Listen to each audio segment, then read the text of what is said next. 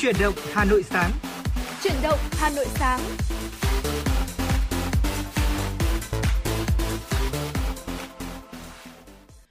Chào mừng quý vị và các bạn đang đến với chuyển động Hà Nội sáng và ngày hôm nay thì đừng được đồng hành cùng với quý vị trong 60 phút của chương trình là Trọng Khương và Phương Nga.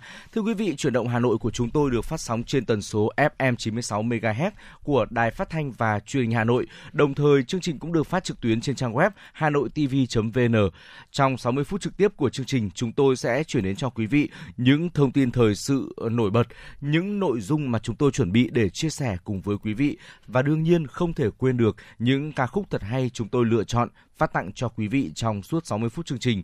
Đừng quên số điện thoại tổng đài 024 3773 6688. Hãy gọi điện về số tổng đài của chúng tôi để có thể là uh, chia sẻ những suy nghĩ, những quan điểm, những nhận định của mình về chuyển động của Hà Nội một ngày qua. Bên cạnh đó thì cũng để có thể là gửi tặng cho người thân bạn bè của mình những ca khúc thật hay, những lời nhắn gửi yêu thương mà chúng tôi uh, sẵn sàng sẽ là cầu nối giúp quý vị truyền tải đi những thông điệp đó. Vâng ạ, xin được gửi lời chào buổi sáng tới quý vị thính giả. Quý vị thân mến, hôm nay thì trời rất là lạnh và nếu như mà quý vị à, ai mà chúng ta có phải dậy sớm vào cái khung giờ này để chúng ta bắt đầu một cái ngày mới của mình thì đừng quên là đồng hành với ờ, 60 phút trực tiếp của trời động Hà Nội sáng trên tần số FM 96 MHz.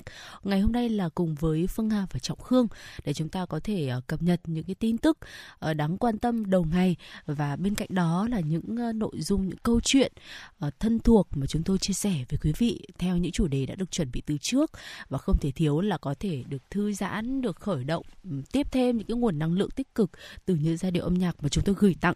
À, ngay bây giờ thì sẽ là một món quà âm nhạc như thế ạ. Mở đầu cho chuyển động Hà Nội sáng, chúng tôi xin mời quý vị hãy cùng đến với một sáng tác của nhạc sĩ Tiến Nguyễn, ca khúc thật là hay và ý nghĩa có tựa đề Việt Nam I Love được thể hiện qua giọng ca của những ca sĩ nhí.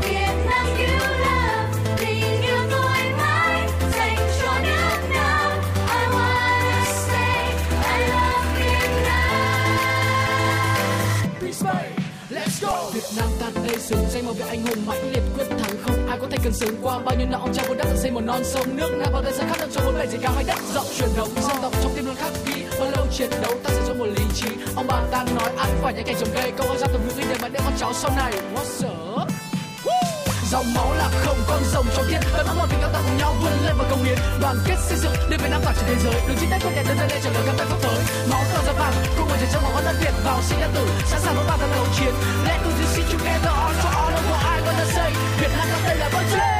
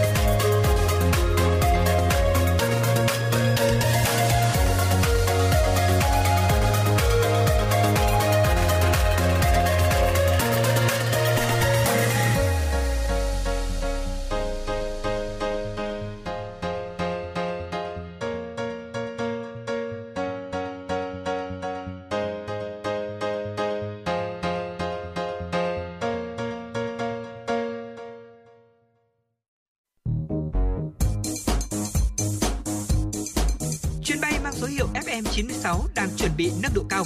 Quý khách hãy thắt dây an toàn, sẵn sàng trải nghiệm những cung bậc cảm xúc cùng FN96.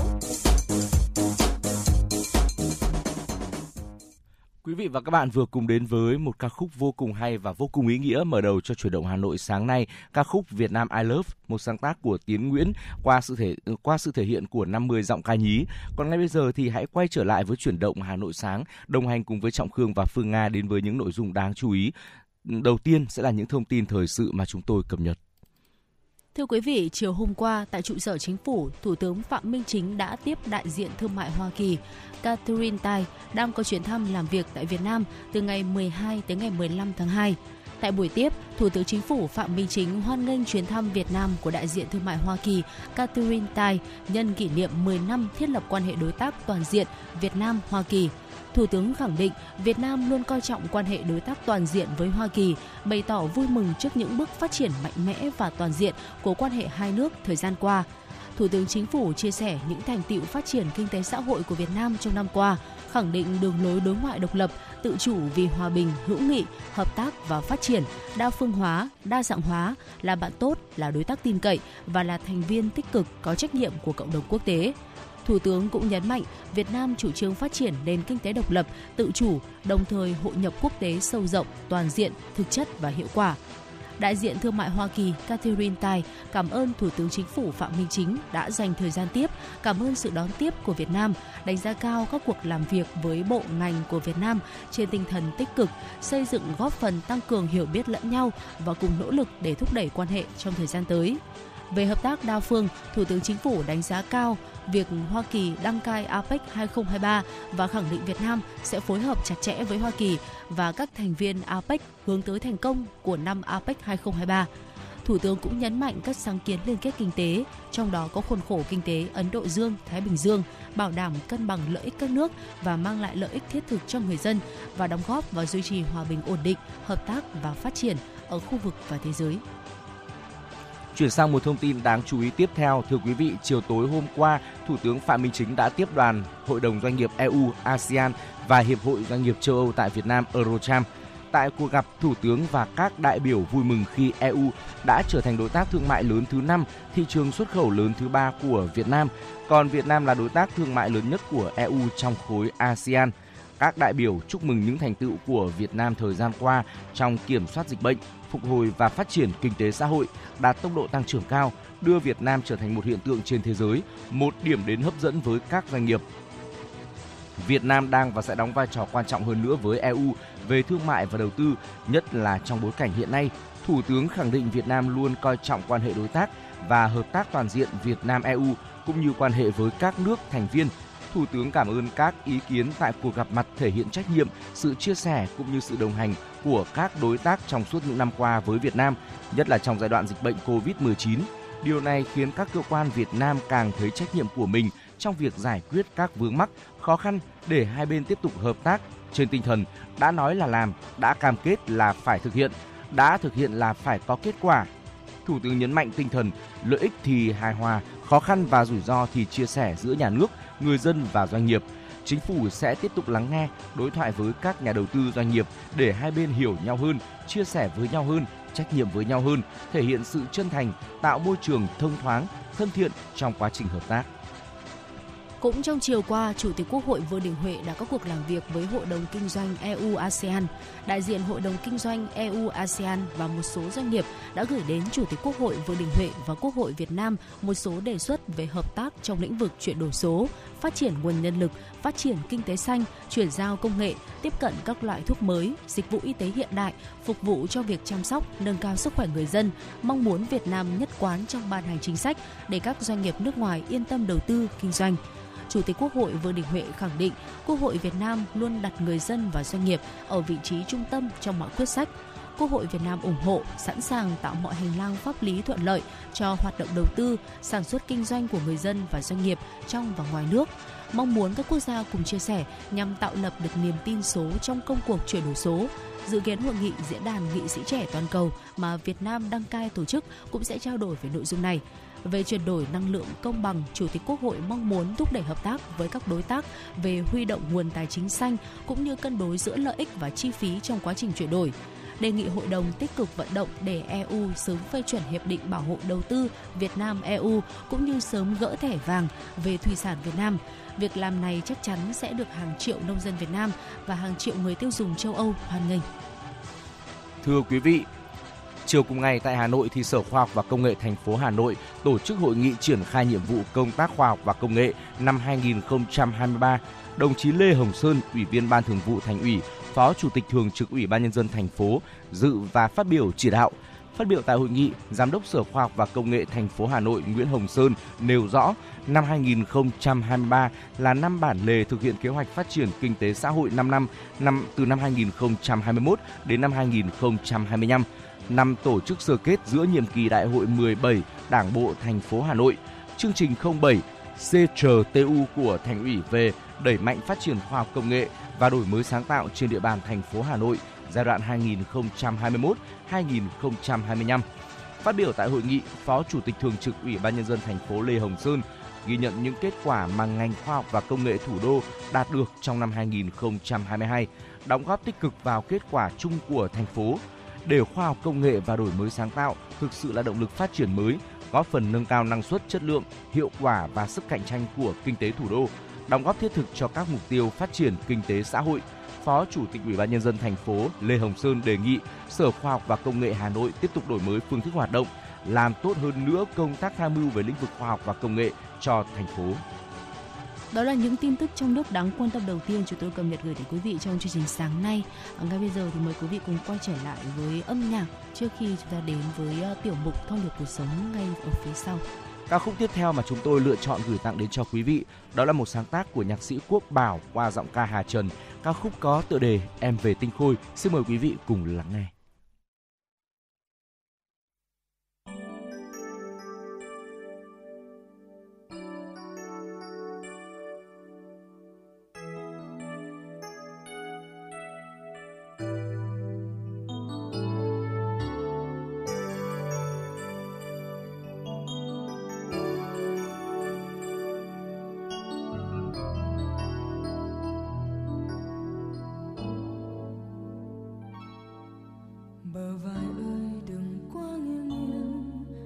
rơi, buổi chiều thơ ngát làn môi ơi, đừng quá run run, lỡ tên nắng hồng tan mất.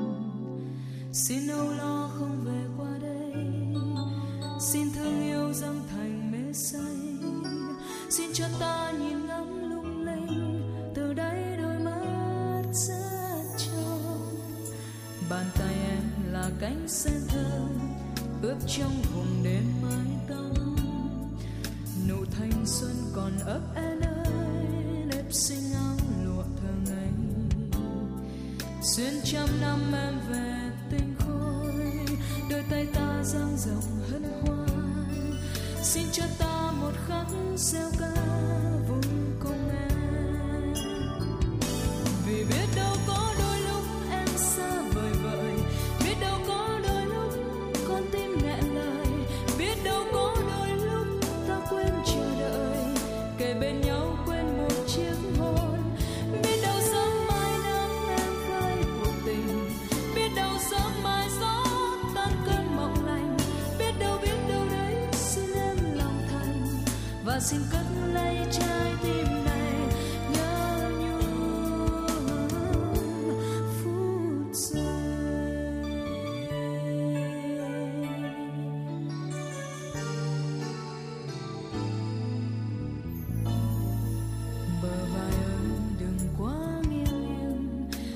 rơi buổi chiều thơm ngát.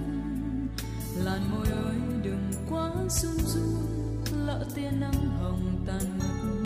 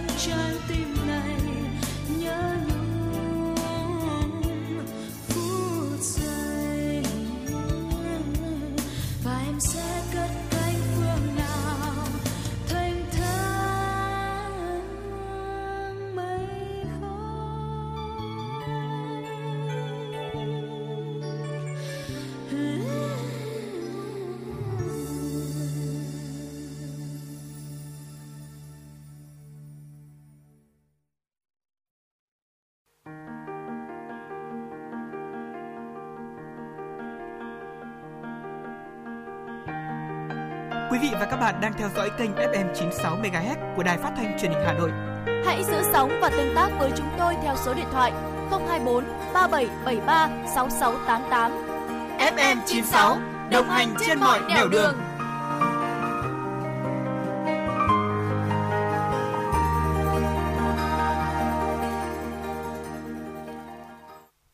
vị và các bạn vừa cùng lắng nghe ca khúc Em về tinh khôi, một sáng tác của nhạc sĩ Quốc Bảo qua giọng ca nữ ca sĩ Hà Trần. Còn bây giờ thì chúng tôi xin mời quý vị hãy quay trở lại với chuyển động Hà Nội và đến với ờ, phần tiếp theo của chương trình, đó là tiểu mục Thông điệp cuộc sống. Thưa quý vị, trong thông điệp cuộc sống ngày hôm nay, chúng tôi muốn ờ, mời quý vị đến với một chủ đề đó là có những kiểu tính cách nếu mà chúng ta uh, không thay đổi dần đi, không từ bỏ dần thì có thể là sẽ có ngày uh, khiến cho tiền đồ của chúng ta uh, không được sán lạn nữa, có thể là sụp đổ. Thưa quý vị thân mến, có nhiều người thì thất bại không phải vì đen đủi hay là vì họ bất tài đâu, mà do họ sở hữu quá nhiều những tính xấu và một số những kiểu tính cách mà chúng tôi sẽ liệt kê và chia sẻ ngay sau đây có thể sẽ là những điều cản trở chúng ta đạt đến thành công. Xin mời quý vị và các bạn cùng lắng nghe nhé. Đầu tiên đó là tính nghi ngờ. Nhiều người cho rằng căn bệnh đáng sợ nhất là ung thư, nhưng đáng sợ hơn cả ung thư chính là bệnh nghi ngờ. Người ta gọi nó bằng thuật ngữ rối loạn ám ảnh cưỡng chế. Nghi ngờ là một tâm bệnh rất nghiêm trọng. Người ta sẽ tỏ ra nghi ngờ tất cả mọi thứ xung quanh, dần trở nên bị cô lập trong chính thế giới của mình. Mà cảm xúc lại ảnh hưởng rất nhiều đến dung mạo và vận may của một người. Người có bệnh nghi ngờ, cảm xúc thường hay hoảng loạn, mơ hồ, thường nghĩ linh tinh, buồn bã, cáu kỉnh, nghiêm trọng hơn là hoang tưởng và thậm chí trầm cảm. Sự tin tưởng là nền tảng cơ bản trong giao tiếp giữa người với người. Không có sự tin tưởng, dù đối tác có là ai đi chăng nữa, bạn bè, đồng nghiệp, chồng hoặc vợ, thậm chí là bố mẹ hay con cái, thì các mối quan hệ sẽ sớm đi vào ngõ cụt. Tính xấu thứ hai mà có thể kể đến ở đây đó là không kiên trì. À, Lão Tử từng nói làm việc khó từ việc dễ, làm việc lớn xuất phát từ việc nhỏ. Các việc khó khăn trong thiên hạ thì đều do từ việc dễ mà thành. Các việc lớn trong thiên hạ thì đều từ việc nhỏ mà nên. Cho nên thánh nhân suốt đời không làm chuyện lớn mà vẫn nên được chuyện lớn. Mỗi tòa nhà cao tầng đều được xây từ những viên gạch nhỏ nhất.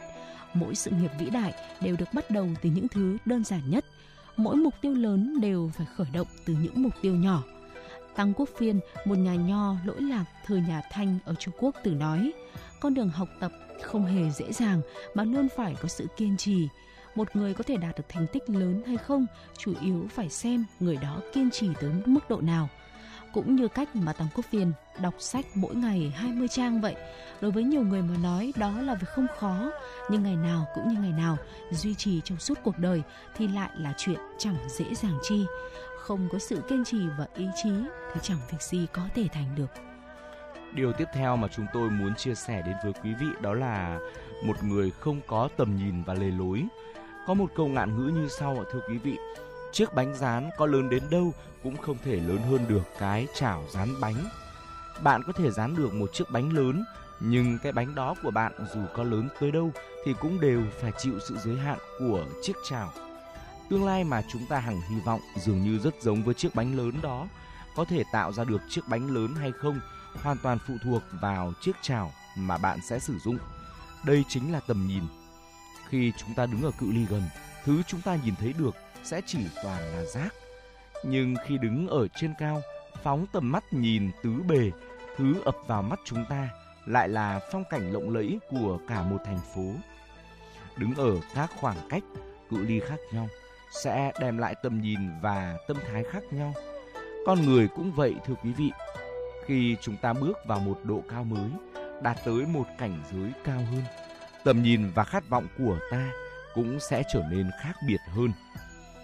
Những người nhìn xa trông rộng, dám nghĩ dám làm đều có tư duy khoáng đạt. Họ sẽ không vì những bất lợi của hoàn cảnh mà trở nên tự ti, cũng sẽ không vì khả năng còn thiếu sót mà không chịu cầu tiến. Ngược lại, những người có tầm nhìn hạn hẹp thường có xu hướng đổ lỗi cho người khác về cuộc sống của mình. Chỉ vì một chút thất bại mà ngay lập tức sẽ hết đường xoay sở. Khi đối diện với các vấn đề, thường trở nên rất bị động, thậm chí là rút lui. Bất kể sự phát triển lâu dài, những người có tầm nhìn nhỏ hẹp thường không có kế hoạch, không có mục tiêu rõ ràng và thích lãng phí thời gian, năng lượng cho những vấn đề tầm thường. Và những người như thế này không thể làm nên việc lớn. Một tính xấu tiếp theo nữa đó chính là buông thả cảm xúc. À, có lẽ rằng nói tới đây thì sẽ nhiều người giật mình nhận ra mình đã có kha khá những cái điểm mà chúng tôi vừa kể trên. À, cảm xúc thì là một con dao hai lưỡi. Nếu như mà chúng ta biết cách kiểm soát thì nó sẽ có ích cho chúng ta. Nhưng nếu như không thể khống chế cảm xúc thì sẽ rất nguy hiểm cho cuộc sống của mình có lúc cảm thấy không vừa lòng, có lúc không vui, đều là do bản thân chúng ta không thể khống chế được cảm xúc của mình. Đôi khi làm khó chúng ta không phải là người khác mà lại chính là bản thân mình. Tâm trạng của chúng ta như thế nào phụ thuộc vào việc biết cách kiểm soát cảm xúc của mình ra sao. Mà tâm trạng của chúng ta nói cho cùng lại chính là cách mà chúng ta quan sát thế giới và mọi người xung quanh. Mức độ cao thấp của trí tuệ cảm xúc thường quyết định mức độ cao thấp trong thành công của một người người có thể kiểm soát cảm xúc tốt thì mới có một cuộc sống hạnh phúc Điều thứ năm đó là thích làm luật sư bảo chữa cho chính mình. Thưa quý vị, có người khi ừ, con trẻ bị cảm, hắt hơi, sổ mũi, họ cố gắng tìm xem em bé ốm là do lỗi của ai. Lại suy luận ngay ra, có lẽ đây là lỗi của mẹ chồng hay là lỗi của chồng hoặc là lỗi của người giúp việc. Có người khi không được đề bạt lên vị trí quản lý, họ thấy bất bình trong tâm. Ăn không ngon, ngủ không yên, họ đổ lỗi cho người này, người khác đã khiến họ không được ở vị trí như họ mong muốn. Có người mong muốn giàu thật nhanh, lao vào kinh doanh, hết ngành này đến ngành khác. Tuy nhiên, mãi vẫn chưa thành công. Họ đổ lỗi cho hoàn cảnh, đổ lỗi cho thị trường không thuận lợi, đổ lỗi cho người này người khác đã không cho họ vay tiền để họ có đủ tiền đầu tư và duy trì hoạt động kinh doanh cho đến khi có lãi. Thông thường, khi một vấn đề xảy ra, trước tiên con người ta có xu hướng rũ bỏ trách nhiệm bằng cách đổ lỗi cho người khác. Thực ra thì việc này không đem lại điều gì tốt đẹp mà còn khiến cho bản thân chúng ta bị mất đi nhiều thứ khác nữa. Việc tìm lỗi do ai sẽ không thể thay đổi thực trạng hiện tại. Đơn giản, nó chỉ vuốt ve sự tự cao và cái tôi quá lớn của bạn. Quan trọng hơn, có thể chẳng bao giờ bạn biết được nguyên nhân đích thực của sự việc đó. Khi không thể nhìn thấy những sai sót và điểm yếu của bản thân thì bạn không thể nào tự sửa chữa và đề cao. Còn mong muốn gì đạt được thành tựu lớn hơn nữa đây? Vâng và một tính xấu cuối cùng mà có thể kể đến ra đó chính là um, thói khôn vặt. Cái tự cho rằng khôn ngoan của nhiều người đó là nhìn nhận làm sao để mà có thể uh, luồn lách thăng tiến đi đường tắt, làm giàu nhanh kiếm về mối lợi thật là lớn cho mình trong một khoảng thời gian ngắn. Thực ra thì đó chỉ là xếp vào uh, thứ khôn lỏi, khôn vặt, khiến trí tuệ thực sự của người ta bị vùi lấp ờ, khiến những người ờ, trở thành nhỏ nhen, ích kỷ với cái ờ, thói tính cách này. Ở khôn vặt thì chính là lấy bản thân mình làm trung tâm mà nhìn nhận vấn đề, tuyệt đối không có chút nào nghĩ cho người khác. Những người như vậy thì thường tỏ ra lanh lợi, biết cách nói chuyện, làm việc thành thạo, ứng đối linh hoạt, thiên biến vạn hóa, gió chiều nào thì che chiều ấy. Tuy nhiên thứ khôn vặt ấy thì thực chất khá là thiển cận, à, dễ bị những người khác nhìn ra. Một khi mà bị người khác nhìn ra thì giá trị của những người có thói khôn vặt lại bị hạ thấp hoàn toàn. Người ta chỉ có thể hợp tác một hai lần thôi. Ở khi mà đã nhìn thấu rồi thì sẽ mau chóng tránh ra. Hơn nữa, Ờ, làm người thì chúng ta không nên tự ờ, cho rằng là bản thân mình là người thông minh nhất, còn người khác thì đều là kẻ ngốc. Cứ nghĩ rằng tất cả chuyện trong thiên hạ thì đều nằm trong tay mình thì cuối cùng thông minh lại cũng bị sẽ thông minh hại thôi, giống như là tự vác đá đập vào chân mình vậy. Người ta thường nói là người có tầm mắt và trái tim hẹp hòi thì trời đất không bao giờ là rộng lớn. Người khôn vặt luôn chỉ chú ý đến lợi ích, làm việc thường không có nguyên tắc, tự cho rằng bản thân mình là lợi hại, có thể chiếm được tiện nghi, nhưng thực ra thứ quan trọng nhất họ thiếu lại chính là trí tuệ, không thể đảm bảo thành công lâu dài. thưa quý vị, đó là những chia sẻ của chúng tôi uh, trong thông điệp cuộc sống ngày hôm nay với chủ đề là Ờ, 6 kiểu tính cách nếu không từ bỏ ngay sẽ có ngày bóp chết tiền đồ của bạn. Và thưa quý vị cũng chưa dừng lại tại đây đâu, chúng tôi sẽ còn những chia sẻ tiếp theo khác nữa cũng trong thông điệp cuộc sống ở một và ờ, vài phút sắp tới của chương trình. À, tuy nhiên thì lúc này chúng tôi muốn mời quý vị hãy cùng uh, thư giãn uh, tiếp theo với chương trình của chúng tôi để có thể mà chúng ta gặp lại nhau sau một ít phút nữa. Ngay bây giờ thì xin mời quý vị hãy cùng dành thời gian đến với ca khúc có tựa đề như những phút ban đầu, một sáng tác của nhạc sĩ Tiến Minh qua giọng ca nam ca sĩ Hoài Lâm.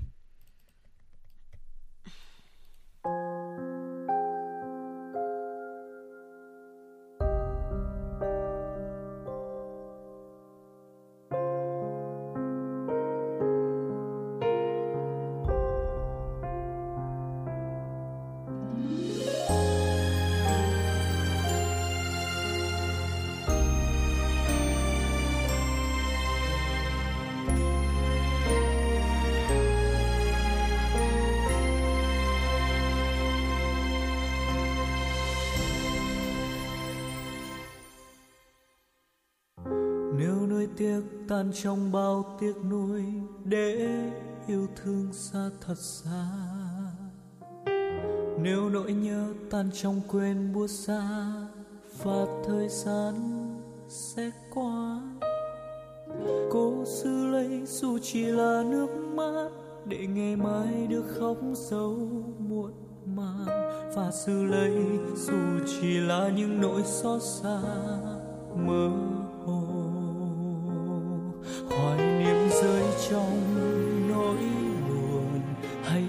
ta trong lỡ làng, cuộc đời như con nước cuốn, trôi sạt về đâu về đâu.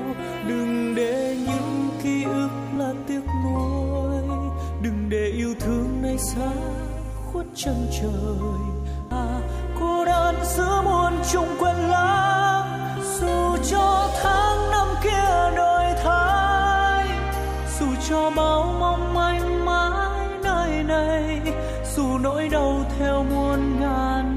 sau. Ta vẫn yêu một lần và mãi mãi này người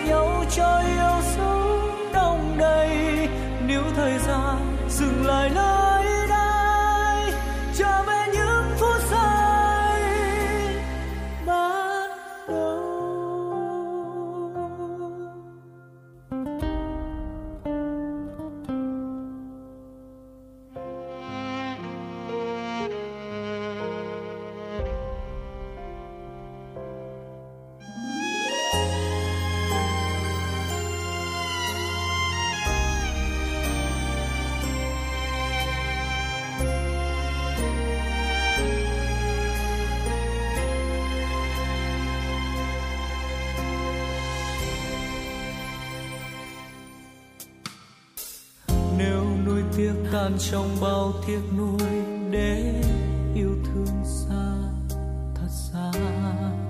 Nếu nỗi nhớ tan trong quên buốt xa, và thời gian sẽ qua. Cố giữ lấy dù chỉ là nước mắt, để ngày mai được khóc dấu muộn màng. Và giữ lấy dù chỉ là những nỗi xót xa. Rơi cho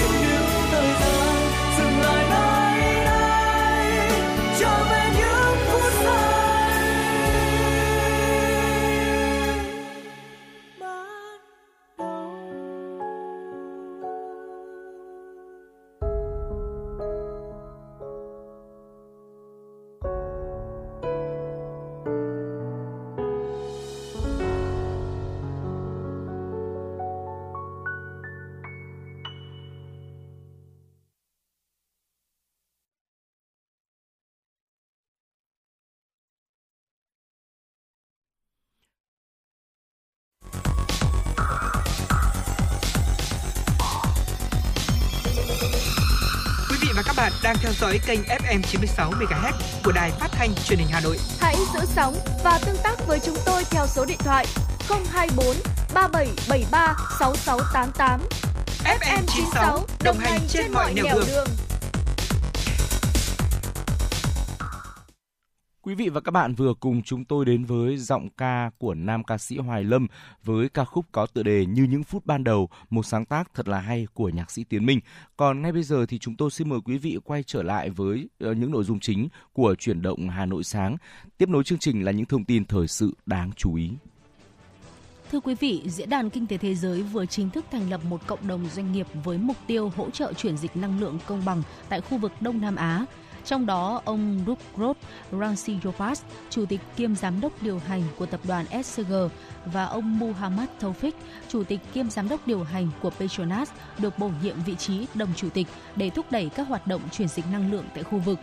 Khu vực Đông Nam Á hiện có 680 triệu dân với tốc độ tăng trưởng kinh tế nhanh chóng. Các xu thế gần đây cho thấy việc sử dụng nhiên liệu hóa thạch tăng đáng kể và nguồn năng lượng tái tạo thậm chí tăng gấp đôi. Mặc dù nhiều quốc gia đang nỗ lực thắt chặt các chính sách môi trường và năng lượng để đạt tới mục tiêu trung hòa carbon và giảm phụ thuộc vào nguồn năng lượng nhiệt đốt than, những hệ lụy gây ra bởi đại dịch Covid-19 và khủng hoảng năng lượng toàn cầu vẫn có khả năng làm chậm lại quá trình chuyển đổi năng lượng. Đối với Việt Nam, lượng phát thải carbon đang có xu hướng tăng lên rõ rệt. Cụ thể, khối lượng khí thải carbon đã tăng gấp đôi trong vòng 10 năm kể từ năm 2009. Điều này đã đặt Việt Nam trong tình trạng cấp thiết phải thúc đẩy quá trình chuyển đổi năng lượng. Gần đây nhất, Việt Nam đã đạt thỏa thuận tham gia Liên minh đối tác chuyển dịch năng lượng công bằng, qua đó thể hiện cam kết mạnh mẽ của chính phủ trong việc giảm phát thải khí nhà kính. Chuyển sang một thông tin đáng chú ý tiếp theo. Ờ, thưa quý vị, Sở Y tế Hà Nội vừa ban hành kế hoạch về việc triển khai thực hiện chương trình hành động số 02 TCUBNG ngày 1 tháng 2 năm 2023 của Ủy ban nhân dân thành phố Hà Nội trong lĩnh vực y tế. Tại kế hoạch này, ngành y tế thành phố tập trung thực hiện 4 chỉ tiêu được thành phố giao và hai chỉ tiêu phấn đấu của ngành. Cụ thể, các chỉ tiêu thành phố giao bao gồm giảm 0,1% tỷ lệ sinh con thứ ba trở lên so với năm trước, giảm 0,1% tỷ lệ trẻ em dưới 5 tuổi suy dinh dưỡng thể nhẹ cân so với năm trước, duy trì 100% xã phường thị trấn đạt chuẩn quốc gia về y tế, duy trì chỉ tiêu tỷ lệ 100% chất thải y tế nguy hại được xử lý đạt quy chuẩn kỹ thuật quốc gia về môi trường. Riêng đối với công tác dân số, kế hoạch hóa gia đình, Sở Y tế Hà Nội đặt ra mục tiêu tiếp tục thực hiện và triển khai các đề án kế hoạch của Ủy ban nhân dân thành phố như đề án kiểm soát mất cân bằng giới tính khi sinh thành phố Hà Nội giai đoạn 2016-2025. Đề án tiếp tục đẩy mạnh mở rộng xã hội hóa, cung cấp phương tiện tránh thai, hàng hóa và dịch vụ kế hoạch hóa gia đình, sức khỏe sinh sản năm 2030. Bên cạnh đó, Sở Y tế thành phố cũng yêu cầu tăng cường công tác giám sát, kiểm tra ở các cấp bảo đảm thực hiện chính sách dân số ở địa bàn các quận, huyện, thị xã, đặc biệt là đối với các xã phường thị trấn có mức sinh còn cao. Mặt khác, tăng cường thanh tra các cơ sở y tế ngoài công lập về lựa chọn giới tính thai nhi, đồng thời tiếp tục đẩy mạnh công tác tuyên truyền, phổ biến các quy định pháp luật về việc nghiêm cấm nghiêm cấm lựa chọn giới tính thai nhi dưới mọi hình thức. Sở Y tế Hà Nội vừa ban hành kế hoạch về việc triển khai thực hiện chương trình hành động số 02 CTR UBNZ ngày 1 tháng 2 năm 2023 của Ủy ban Nhân dân thành phố Hà Nội trong lĩnh vực y tế. Tại kế hoạch này, ngành y tế thành phố tập trung thực hiện 4 chỉ tiêu được thành phố giao và hai chỉ tiêu phấn đấu của ngành. Cụ thể, các chỉ tiêu thành phố giao bao gồm giảm 0,1% tỷ lệ sinh con thứ ba trở lên so với năm trước, giảm 0,1% tỷ lệ trẻ em dưới 5 tuổi suy dinh dưỡng thể nhẹ cân so với năm trước, duy trì 100% xã, phường, thị trấn đạt chuẩn quốc gia về y tế, duy trì chỉ tiêu tỷ lệ 100% chất thải y tế nguy hại được xử lý đạt quy chuẩn kỹ thuật quốc gia về môi trường.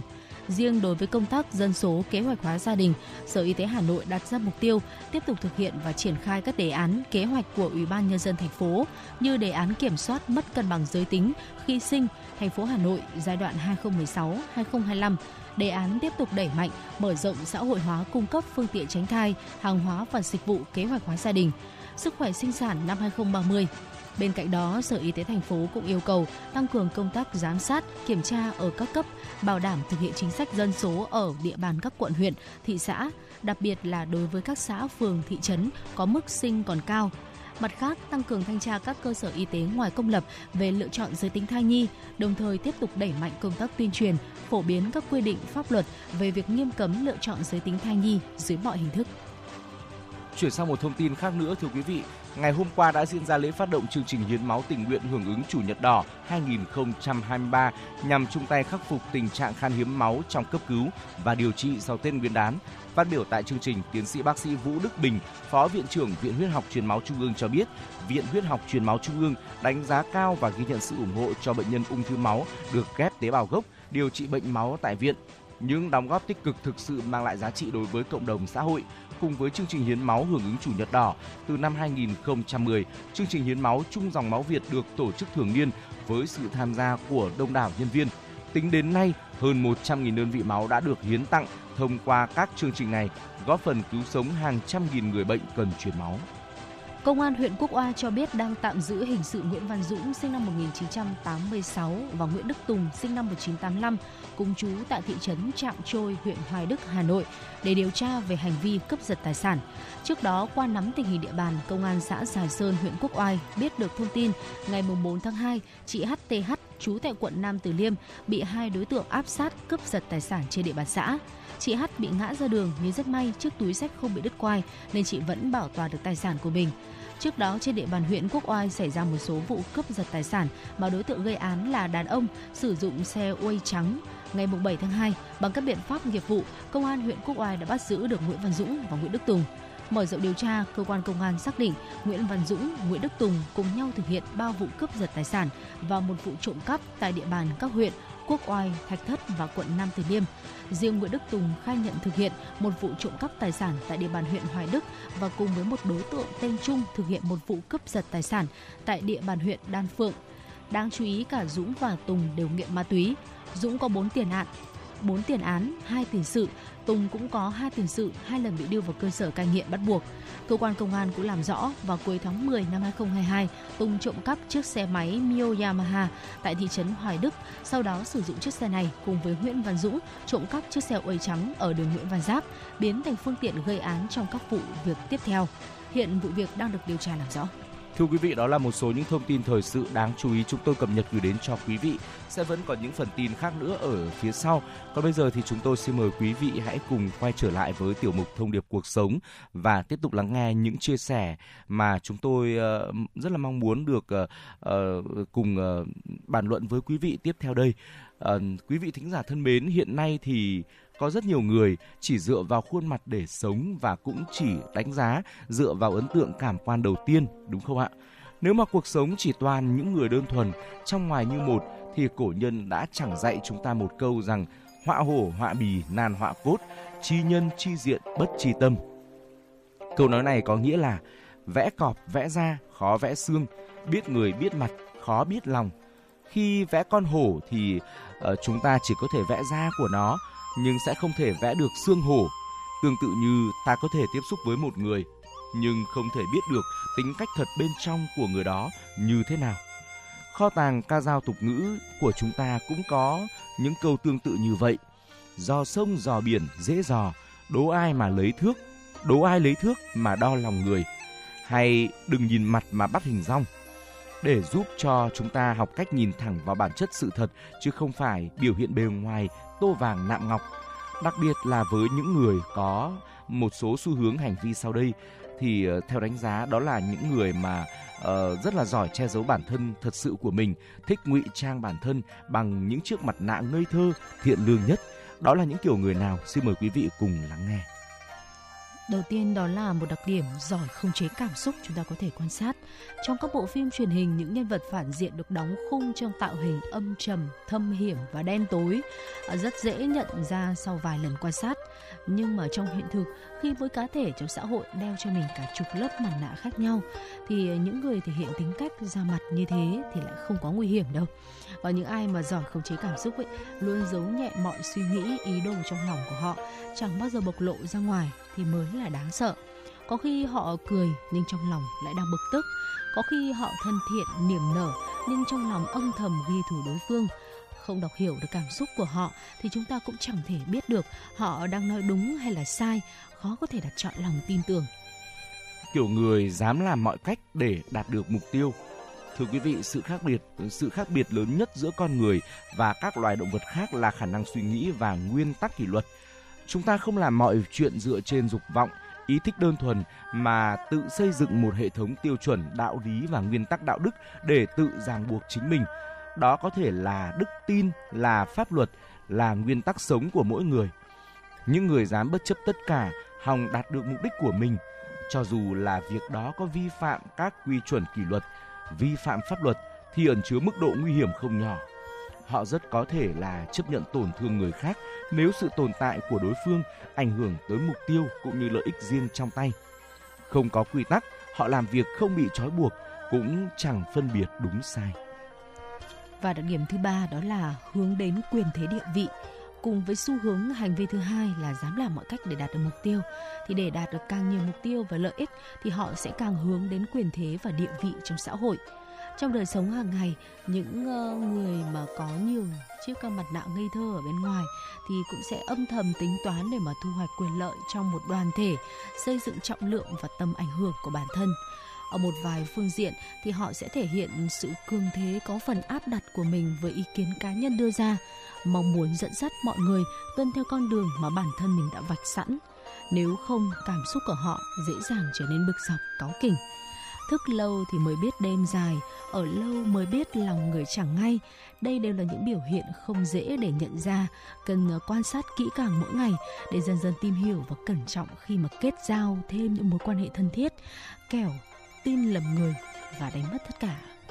Thưa quý vị, đó là những chia sẻ ngày hôm nay trong chuyển động Hà Nội ờ, sáng của chúng tôi với tiểu mục thông điệp cuộc sống. Những chia sẻ này thì chúng tôi mong rằng là uh, quý vị thính giả sẽ có thêm cho mình một số thông tin tham khảo, một kênh để chúng ta cùng chiêm nghiệm về cuộc sống, về chính bản thân mình và quý vị cũng đừng ngần ngại hãy chia sẻ đến với chúng tôi những quan điểm, suy nghĩ của quý vị về nhân sinh quan của mình, về uh, cách ứng xử giữa người với người, về những phong cách sống để chúng ta có thể là bàn luận với nhau nhiều hơn chia sẻ nhiều hơn những thông điệp tích cực đến với quý vị thính giả đang nghe đài. À, còn bây giờ thì xin mời quý vị hãy cùng quay trở lại với không gian âm nhạc.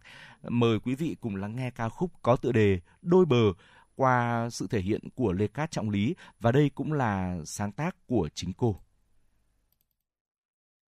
Thank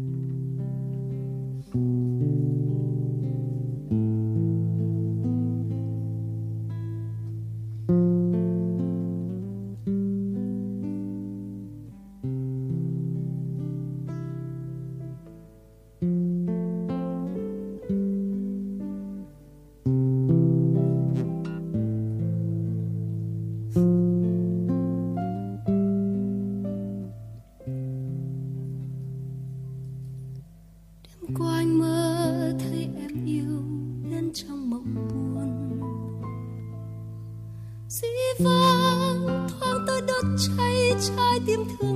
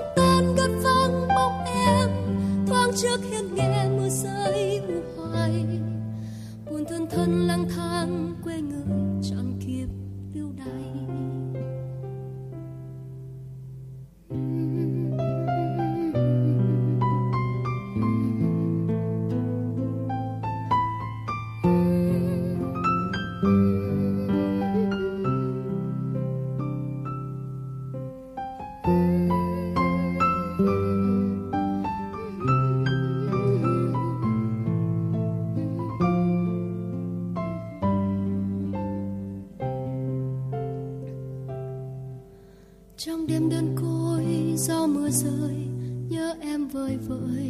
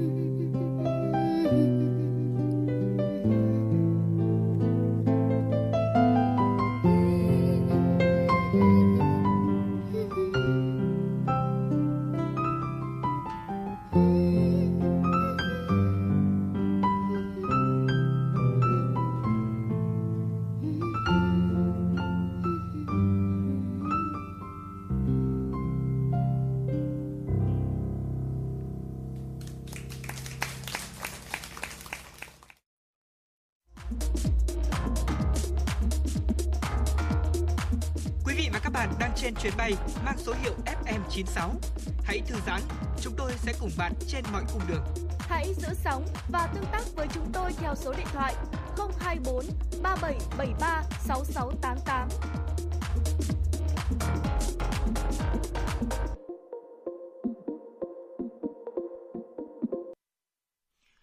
Vừa rồi là những giai điệu thật lắng động và cũng vô cùng ý nghĩa, ờ, một sáng tác và qua sự thể hiện của ca nhạc sĩ Lê Cát Trọng Lý, ca khúc Đôi bờ. Ờ, ngay bây giờ thì chúng tôi xin mời quý vị hãy quay trở lại với chuyển động Hà Nội sáng, đồng hành với Trọng Khương và Phương Nga ở phần tin thời sự quốc tế đáng chú ý. Thưa quý vị, sau khi đến tỉnh Hatay, Thổ Nhĩ Kỳ, lực lượng cứu hộ cứu nạn quân đội nhân dân Việt Nam xác định mục tiêu tìm kiếm là khu vực xã Hasi Omer Apagot, Antakya. Địa bàn này có dân số khoảng 5.200 người. Chiến thuật cứu hộ được áp dụng là các tổ tiến hành trinh sát mục tiêu. Nếu phát hiện mục tiêu cần đưa ra khỏi khu vực sập đổ hoặc dấu hiệu cần ứng cứu sẽ lập tức báo cáo để chỉ huy trưởng điều động lực lượng công binh tới hiện trường thực hiện các biện pháp nghiệp vụ tiến hành công tác cứu hộ lực lượng quân y ở vòng ngoài sẵn sàng cấp cứu trong trường hợp cần thiết hoặc thực hiện các biện pháp đưa nạn nhân ra khỏi hiện trường, bàn giao cho giới chức sở tại. Ngày 14 tháng 2, tổ trinh sát số 1 của đội công binh cứu sập và đội chó nghiệp vụ của quân đội nhân dân Việt Nam cũng bắt đầu hỗ trợ tìm kiếm cứu nạn tại khu vực đường Rostem Tumer Pasa, Antakya, thủ phủ của tỉnh Hatay.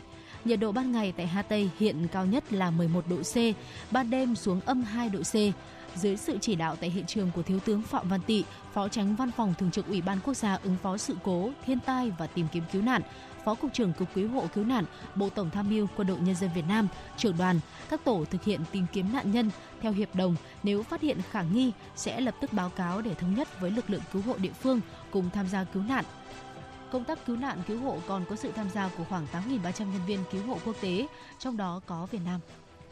Chuyển sang một thông tin đáng chú ý tiếp theo. Theo Liên đoàn bán lẻ quốc gia Mỹ, năm nay chi tiêu cho ngày lễ tình nhân dự kiến sẽ đạt gần 26 tỷ đô la Mỹ. Đây là con số chi tiêu cao nhất được ghi nhận tại Mỹ. 25,9 tỷ đô la Mỹ là số tiền người Mỹ dự kiến sẽ chi cho lễ tình nhân năm nay, cao hơn 2 tỷ đô la Mỹ so với năm ngoái. Theo Liên đoàn bán lẻ quốc gia, năm nay người Mỹ sẽ chi trung bình 192,8 tỷ đô la Mỹ mua kẹo, thiệp, hoa và những món quà khác cho người thân và bạn bè, tăng gần 10% so với năm ngoái. Lạm phát vẫn ở mức cao khiến cho giá quà tặng lễ tình nhân năm nay như hoa hồng, bánh sô cô la, quần áo hay đồ trang sức cũng đắt đỏ hơn. Theo đó, người tiêu dùng Mỹ có xu hướng sử dụng thẻ ghi nợ nhiều hơn để chi tiêu. Dữ liệu cũng cho thấy người Mỹ có kế hoạch chi hơn 5,5 tỷ đô la Mỹ để mua đồ trang sức và gần 4,4 tỷ đô la Mỹ cho một buổi tối đặc biệt trong ngày lễ tình nhân. Tương tự các năm trước, địa điểm mua sắm quà tặng số 1 trong ngày lễ này là tại ờ, các shop trực tuyến, tiếp đến là các cửa hàng bách hóa, rồi đến cửa tiệm có nhiều khuyến mãi, giảm giá. Ở Mỹ, ngày lễ tình nhân không chỉ dành riêng cho các cặp đôi yêu nhau, đó cũng là ngày mà bạn có thể mua một món quà tặng cho đồng nghiệp hay người thân. Thậm chí những học sinh nhỏ tuổi cũng được giáo viên khuyến khích tự làm những tấm thiệp nhỏ để dành tặng cho các bạn cùng lớp trong ngày lễ đặc biệt này. Thưa, thưa quý vị, một số những tin tức quốc tế đáng quan tâm vừa rồi cũng đã dần khép lại 60 phút trực tiếp của chương trình chuyển động Hà Nội sáng nay. À, hy vọng rằng là chúng tôi cũng đã gửi đến cho quý vị uh, những phần nội dung, những nguồn năng lượng tích cực để chúng ta có thể ừ, khởi động một ngày mới, một ngày làm việc mà với một cái thời tiết nó khá là lạnh như ngày hôm nay. Ekip thực hiện chương trình của chúng tôi chỉ đạo nội dung Nguyễn Kim Khiêm, chỉ đạo sản xuất Nguyễn Tiến Dũng, tổ chức sản xuất Lê Xuân Luyến, biên tập Trà My, thư ký chương trình Thu Vân, MC Trọng Khương, Phương Nga, kỹ thuật viên Duy Anh phối hợp thực hiện. À, xin kính chào tạm biệt và hẹn gặp lại quý vị ở trong chương trình trưa nay từ 10 tới 12 giờ.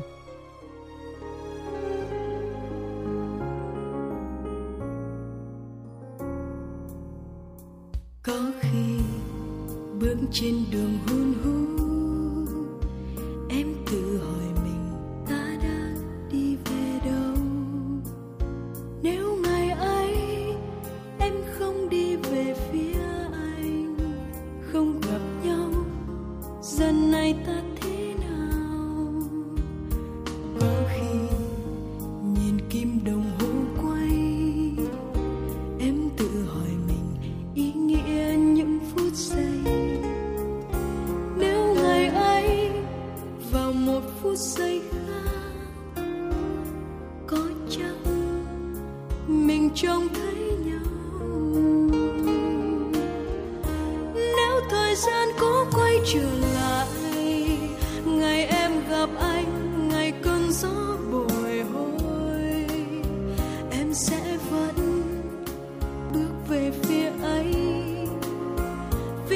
phía